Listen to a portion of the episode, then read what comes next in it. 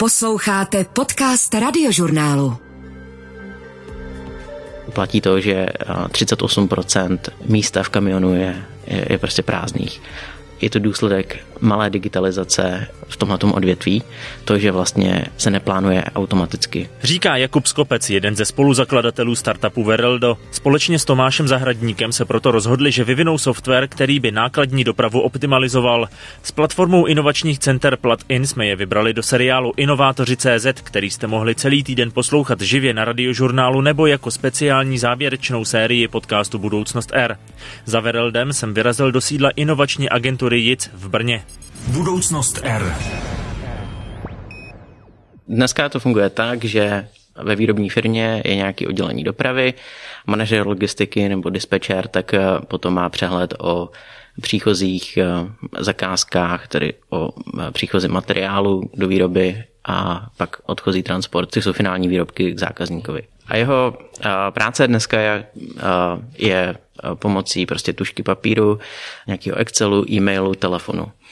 A když vlastně tenhle ten dispečer tak má naplánovat třeba 100-200 odchozích zásilek třeba za den, tak je to poměrně velká komplexita. S tohletou komplexitou my právě pomáháme, takže díky tomu, že všechny vstupy dáme do digitální podoby, nějakým způsobem je standardizujeme, a potom s nimi můžeme strojově pracovat. A jak to dělají ti dispečeři teď? Teď řeší vyloženě, že když se mu sejdou ve třech řádcích tabulky pod sebou podobné zboží, tak víš, že se má zavážet na stejné místo, tak objedná jednu dopravu pro tyhle ty tři kusy v úvozovkách nebo prostě tři e, nějaké produkty nebo typy produktů a to samé dělá pro to další a vlastně pro ty jednotlivé zásilky hledá po každé někoho jiného. Ano, takhle to funguje, pokud zrovna ty tři řádky e, vidí jeden dispečer. E, třeba ve větších firmách, kde to oddělení dispečerů nebo dopravy je větší, tak často se stává, že tři různí dispečeři vidí tyhle ty tři řádky a ke konsolidaci prostě nedojde. A tohle to je primární důvod, proč doprava je neefektivní. Popisuje Jakub Skopec a pokračuje druhý ze zakladatelů Verelda Tomáš Zahradník. Firmy mají uh, definované rozvozové trasy často, takže určitou oblast zaváží uh, po každé jedno auto nebo jeden řidič a tím si zjednodušují ten problém. Co my děláme, že to řešíme dynamicky, takže po každé se na ten problém podíváme znovu a když ten den je výhodné ty auta poslat jinak, tak to tak uděláme. A dejme tomu, že ta výrobní firma má zadefinovaného zákazníka a k tomu zákazníkovi po každé pojedou jedním autem nebo dodávkou.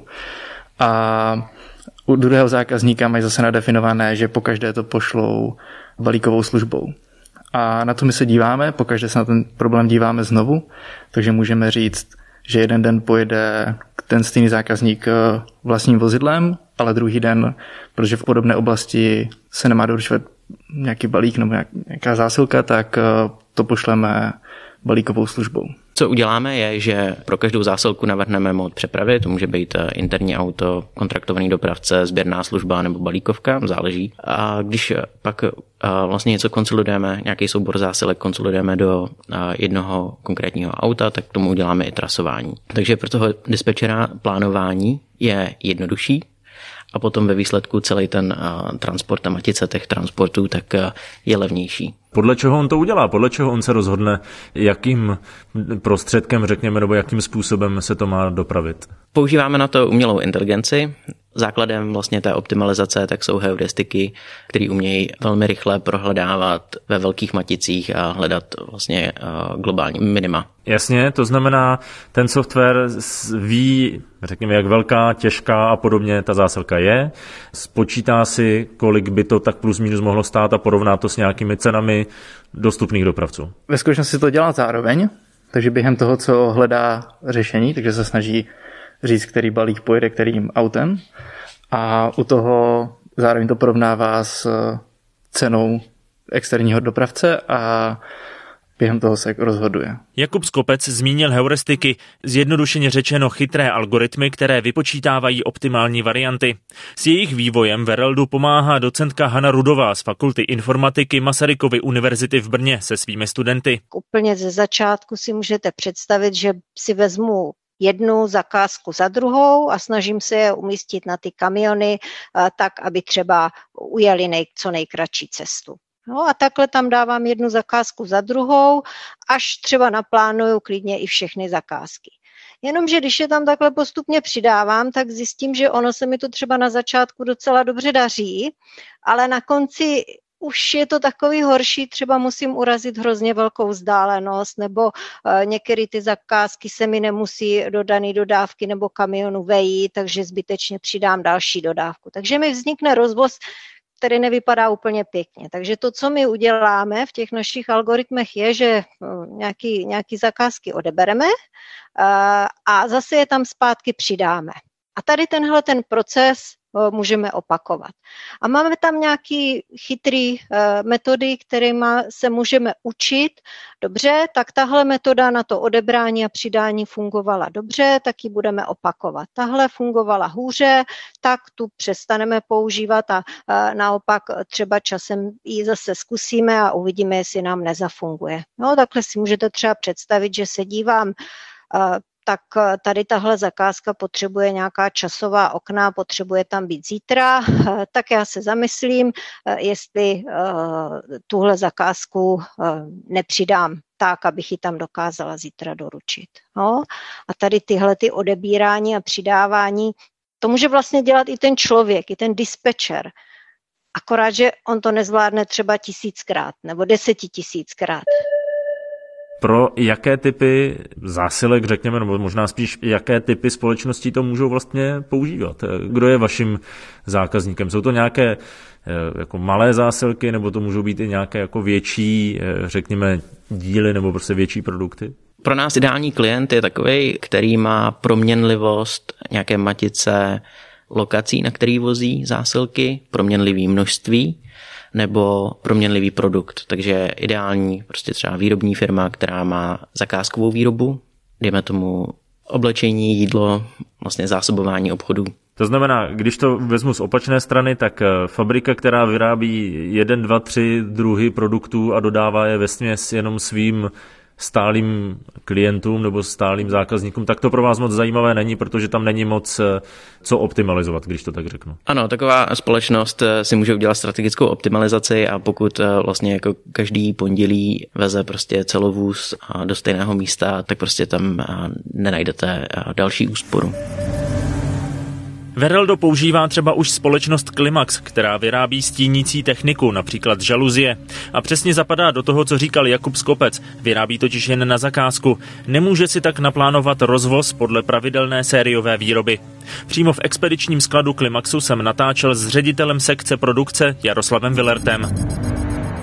My stojíme ve výdejním skladu, řekněme, v expedici. v expedici. Jsou tady kolem nás vozíky s jednotlivými už balíky na, na tu expedici. Ano. Jsou to většinou nějaké rolety a, a podobné jako stínící systémy vlastně. Tady jsou jenom venkovní žaluzie. Tam všude za zdí je výroba. Aha. Takže výroba vyrobí, tady zabalí a tady je vlastně ten prostor, kde expedienti chystají ty jednotlivé rozvozy. U nás to funguje tak, že my vozíme přímo našim partnerům, takže každý den vyjíždí řádově 20 až 30 dodávek, mm-hmm. které mají rozvozy určené, regiony po republice, to znamená, řekněme, že jednou týdně každému zákazníkovi dovážíme zboží. A tady to máme už nachystané po rozvozech, po balících, to, co si ten řidič má naložit a rozvést. Teď tady kousek od nás už stojí připravená dodávka, je obrandovaná vaší firmou, to znamená, to je váš rozvoz. Ano. Používáte jenom svoje auta nebo i eh, externí dopravu? My máme 13 vlastních a, a využíváme pravidelně 15 eh, externích. Když se zeptám teďka velmi banálně, eh, jak to vypadalo před Vereldem a jak to vypadá teďka s Vereldem? Tak před Vereldem jsme měli největší problém s tím, že jelikož jsme zakázková výroba, neděláme nic na sklad, tak eh, jsme až do chvíle, než se ten výrobek eh, vyrobil, nevěděli pro expedici ani hmotnost, ani velikost, ani objem toho zboží. A Vereldo nám dává tu úžasnou možnost, že eh, stahuje si zakázky k sobě a generuje velikost a hmotnost těch balíků. A tím pádem dispečer může řádově 2, 3, 4 dny pracovat s tím, do kterého auta se co vleze, které kam pojede Veraldo umí optimalizovat trasy, to znamená, že vybere nám pro každé auto tu nejvýhodnější trasu, nejvýhodnější vytížení toho auta. Ten rozdíl byl v tom, že naši dispečeři museli, eh, řekněme, v poledne začít objíždět ty haly, aby viděli, jak je to vůbec veliké, kolik to váží a potom teprve vlastně opravdu za 5 minut 12 ty, ty rozvozy tvořili ručně. To znamená, teď si to nasázeli, prostě tuška, papír, počítali, jo, kreslili a ty rozvozy dělali. Teďka opravdu to máme dva, tři dny dopředu, víme, takže expedienti v klidu si to už od rána nachystají, řidiči, když přijedou, mají prostě to zboží připravené, Eh, ví, že z rozvozáku prostě má najít vozík číslo 12 a 150. To jsou ty jeho dva vozíky, nemusí nic řešit, o ničem přemýšlet, prostě si to naloží a jede. Vlastně tahle ta neefektivita, to, že vlastně každý třetí kamion prostě jede prázdnej, podle nás vzniká tím, že špatně plánují dispečeři. Teď nechci, aby to bylo tak, že, že očerňují dispečery, ale je to prostě daný tím, že prostě lidský mozek může vzít jako v potaz nějaký limitovaný počet interakcí a počítač prostě těch interakcí vezme víc. Proto tím, že zdigitalizujeme plánování a logistiky, tím dopravcům můžeme předat kvalitnější informace, líp konsolidovat a celkově zvýšit utilizaci nebo vytížení nákladních aut. Ono potom, jako se to převede do praxe, tak eh, to je právě ten třetí kamion, který je prázdný na d jde trošku rychlejš, tak proto předjíždí. Takže věřím, že jakmile se nám podaří líp plánovat eh, konsolidaci kamionů nebo nákladní přepravy, tak ty kamiony budou méně předjíždět, protože budou podobně vytížený. Nebude tolik kamionů v levém pruhu, to zní docela dobře. Budoucnost R. Kromě toho, že by tedy Vereldo mohlo z trochu nadsázky vyřešit některé dopravní problémy na českých dálnicích, může přinášet výhody i samotným dopravcům. Vám ten odesílatel platí na základě nějaký svý marže nebo nějaký, nějakého svého výnosu. Takže čím víc se zvýší utilizace nebo vytížení kamionu, tím prostě větší sazbu ta výrobní firma, ten odesílatel vám bude moc dát. Takže vy jako dopravce potom nebudete jezdit s marží prostě 3%, protože jezdíte s poloprázdným autem, ale budete mít prostě jako dobrou marži třeba kolem 10% a budete mít plný auto. A v době pandemie COVID-19 výrobci nejspíš ocení i určitou flexibilitu, kterou jim při plánování logistiky systémy jako Vereldo přináší. Kvůli koroně vám prostě ráno nepřijde nevím, třetina fabriky do práce, takže kvůli tomu musíte přeplánovat výrobu a teď jako oddělení dopravy je prostě z toho v pytli. Takže, přesně tak. Takže místo toho, aby dva dny prostě zase jako strávili nad tím, jak vlastně zaplánovat ty rozvozy, jak přebukovat, jak to prostě všechno přeorganizovat, tak spustí prostě optimalizaci, která třeba během půl hodiny. A znamená to, že ta doprava obecně teďka bude ekologičtější? Když teda eh, řekněme, že snižujeme množství předjíždějících kamionů na D1, tak eh, znamená to, že když rozdělíme ten kamion do několika menších aut, že budeme, řekněme, trošku i šetřit životní prostředí? Samozřejmě, protože velká část eh, operativních nákladů dopravce je prostě nafta. Nafta rovná se prostě CO2 a, a, a další plyny, takže čím menší vlastně stopa, čím větší vytížení, tím potřebuju míň aut, tím menší potom uhlíková stopa. Takže ano, je tam tenhle ten přesah. A jak vlastně nápad na optimalizaci logistiky vznikl? Vlastně bylo to někdy kolem roku 2011. Já jsem v té době pracoval ve strategii Deutsche Post DHL, největší logistické firmy na světě a viděl jsem tam několik jako projektů na digitalizaci, který selhaly, byly to prostě obrovský IT projekty rozpočtově v řádech jako stovek milionů eur. Potom jsem se posunul vlastně do strategie Qatar Airways Cargo, nejrychleji rostoucí cargo dopravce na světě v letecké přepravě. S Tomášem Zahradníkem se pak Jakub Skopec setkal v brněnském Kivi. A začali jsme spolu vlastně mluvit o podobnosti mezi cestovním ruchem, ve kterém vlastně Kivikom podniká a logistikou. Viděli jsme tam spoustu podobných věcí, hlavně co se týká trendu digitalizace. Je tam spousta odlišných věcí A právě tehdy jako kolegové, tak v mimo pracovní době jsme po večerech na pivu se bavili o tom, jakým způsobem bychom mohli vlastně tenhle ten trend digitalizace logistiky nějakým způsobem posunout dál. Na začátku ten potenciál určitě byl jako nejvíc e, v tom, že to byli lidi, kteří velmi dobře a dohloubky rozuměli tomu oboru, takže se dalo věřit tomu jejich odhadu, že tohle je konkrétní pain, kterou ten obor má, nějaká konkrétní bolístka, kterou oni jsou schopni řešit. Říká mi Hanna Šudáková z inovační agentury JIC. Zároveň měli poměrně jasně nastavené e, nějaké vlastní očekávání, co vlastně chtějí vybudovat, kam to chtějí dostat, řekněme nějakou ambici, kterou v tom měli a to, co tam bylo obrovské, obrovsky pozitivní, tak byla ta schopnost exekuce. Dotáhnout ty věci, udělat ten jeden krok za tím druhým a dotáhnout to do úspěšného konce. A zajímavé ještě je, že oni vlastně od začátku hráli i tak říkajíc na tu zelenou notu. Od začátku říkali, když tenhle produkt budou firmy používat, tak se bude šetřit životní prostředí, protože prostě budou jezdit efektivněji a nebude v té přepravě zbytečně prázdné místo se přepravovat v nákladácích a v kamionech. Předpokládám, že v současné době už to je hodně zajímavé i pro ty investory, že ti investoři mm, teď to nechci říct jako ošklivě, ale v, byť třeba jen z těch ekonomických důvodů prostě vidí, že v tomhle ten potenciál je, že takováto řešení zkrátka jsou v módě a uh, má smysl do nich investovat. Myslím, že jste to správně řekli, je tam ten ekonomický potenciál. Není to jenom to CSR, není to jenom to děláme dobro, ale to dobro reálně má nějaký dlouhodobý i finanční přínos, jak pro tu firmu jako takovou, protože jejich zákazníci na to slyší a vědí, že ta efektivita nakonec jim opravdu ušetří peníze. Není to jenom o tom, že budou zelenější, ale prostě to ušetří peníze a náklady. A samozřejmě potom je to zajímavé i pro investory, je to pak zajímavé i třeba pro podporu z nějakých veřejných peněz, která samozřejmě se snaží, aby ty peníze, které se lí do, do těchto startupů, tak aby šly na nějaké smysluplné projekty. Spoluzakladatelé Verelda jsou podle Hany Šudákové oproti jiným startupistům specifičtí v tom, že už mají zkušenosti z větší zaběhnuté společnosti, v tomto případě Kivy. Jsou si mnohem jistější v mnoha věcech, takže sem nepřichází s tím nevím, co nevím, ale opravdu už přesně vědí, kde mají třeba nějaké konkrétní slabiny. A z mého hlediska tyhle projekty mají často tu největší šanci na úspěch, protože vlastně už tam přesně jsou ty vlastní pracovní zkušenosti, které, ať už jde o nějakou pracovní morálku, o nějakou komunikaci pracovní, tak jak má fungovat, přebírají si většinou z těch korporátů to nejlepší a často mají velký a velmi silný drive, že už nechtějí mít nad sebou toho šéfa. Chtějí být prostě sami svými vlastními pány a vnímají, co je na tom korporátu i špatně a tak to dělat nechtějí.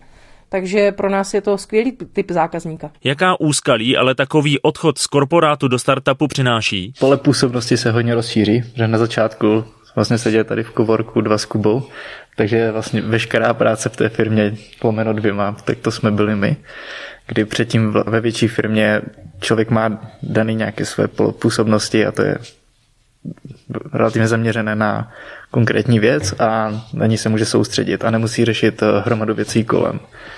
To byla aspoň za mě jako velká změna. Jasně, má jeden úkol, má na to nějaké množství času a musí to splnit a tady má stejné množství času, ale výrazně víc úkolů. A ty úkoly ani nejsou jako jasně definovaný, že jo? To je vlastně jako na vás, jestli se budete věnovat jako, a nevím, produktu a takže jako budete prostě jako deal designovat produkt, nebo prostě budete trávit čas na, na tom, uh, jestli budete dělat třeba marketingovou kampaň. A prostě jenom čas ukáže, jestli ta cesta, kterou jste si vybral, tak jestli jako je dobrá. Já myslím, že úplně jako největší challenge uh, zakladatele je neříkat umím úplně všechno v dané oblasti. Takže umět si říct, uh, jaká je moje nějaká hlavní kompetence a nepřesahovat ji, protože prostě máte omezený čas, omezený uh, nevím, počet hodin, který můžete prostě pracovat, takže je důležité prostě si vyčlenit jednu oblast, v té být nejlepší, tu vyškálovat, najít prostě jako dostatečné množství klientů, který tenhle daný problém prostě řeší a, a vaše solution to vyřeší, až potom se začít jako nějakým způsobem rozlejzat do dalších oblastí. Problém, myslím si, nejenom náš, z začátku byl ten, že jsme si nebyli jistí, do jaký oblasti přesně jít a snažili jsme se jako mít solution, mít řešení prostě úplně na všechno. Myslím si, že dneska víme, kde ta naše core kompetence je a dokážeme ji jako dobře vysvětlit a, a, a zatím jdeme. Dá se nějakým způsobem naznačit, co bylo to všechno, co jste se na začátku snažili vyřešit tím eh, svým řešením, tím svým produktem? Chvíli nám trvalo, než jsme našli toho modelového zákazníka, když to tak řeknu. Hmm. Vy jste říkali, že eh, na Vereldu pracujete zhruba dva a půl roku. Kolikátou verzi toho systému za tu dobu máte? No, tak nemyslím, dokážu spočítat. já, já myslím, že to je čtvrtá verze. A vždycky, když jsme začínali dělat tu další, tak jsme si říkali, hele, to je pecka, to bude dobrý. A pak jsme, a pak jsme to prostě dali dispečerovi a, a dispečer jako nevěděl, kam kliknout. A úplně jsme jako na, ně, na jeho očích viděli, že, že prostě jako hledá tu tušku a ten papír a, a snaží se uniknout z našeho produktu, což je prostě není úplně jako dobrý. Takže dneska jsme u čtvrtý verze a věřím, že, že je to dobrý. Těžko se to počítá, ale bylo určitě těch iterací hodně a po každé jsme se snažili zapracovat nějaké nové features nebo novou funkcionalitu. A u toho jsme udělali nějaké změny, které ten dispečer třeba nevítal úplně pozitivně.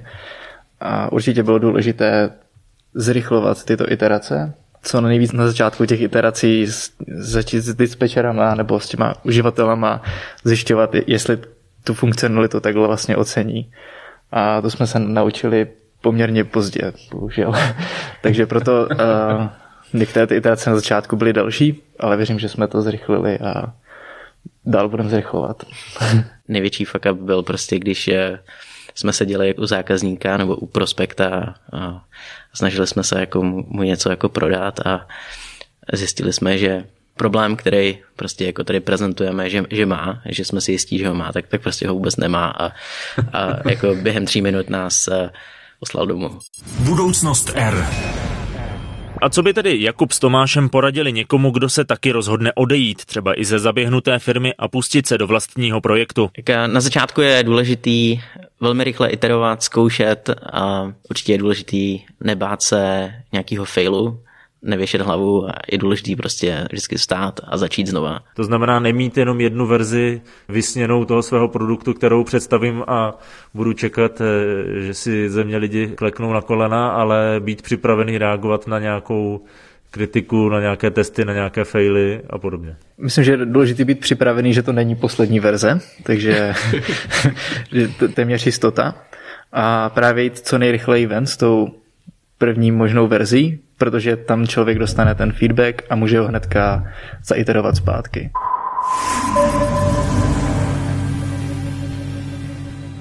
Pánům z Verelda budu držet palce, aby těch vývojových verzí už nemuselo být tolik a vám děkuji za poslech.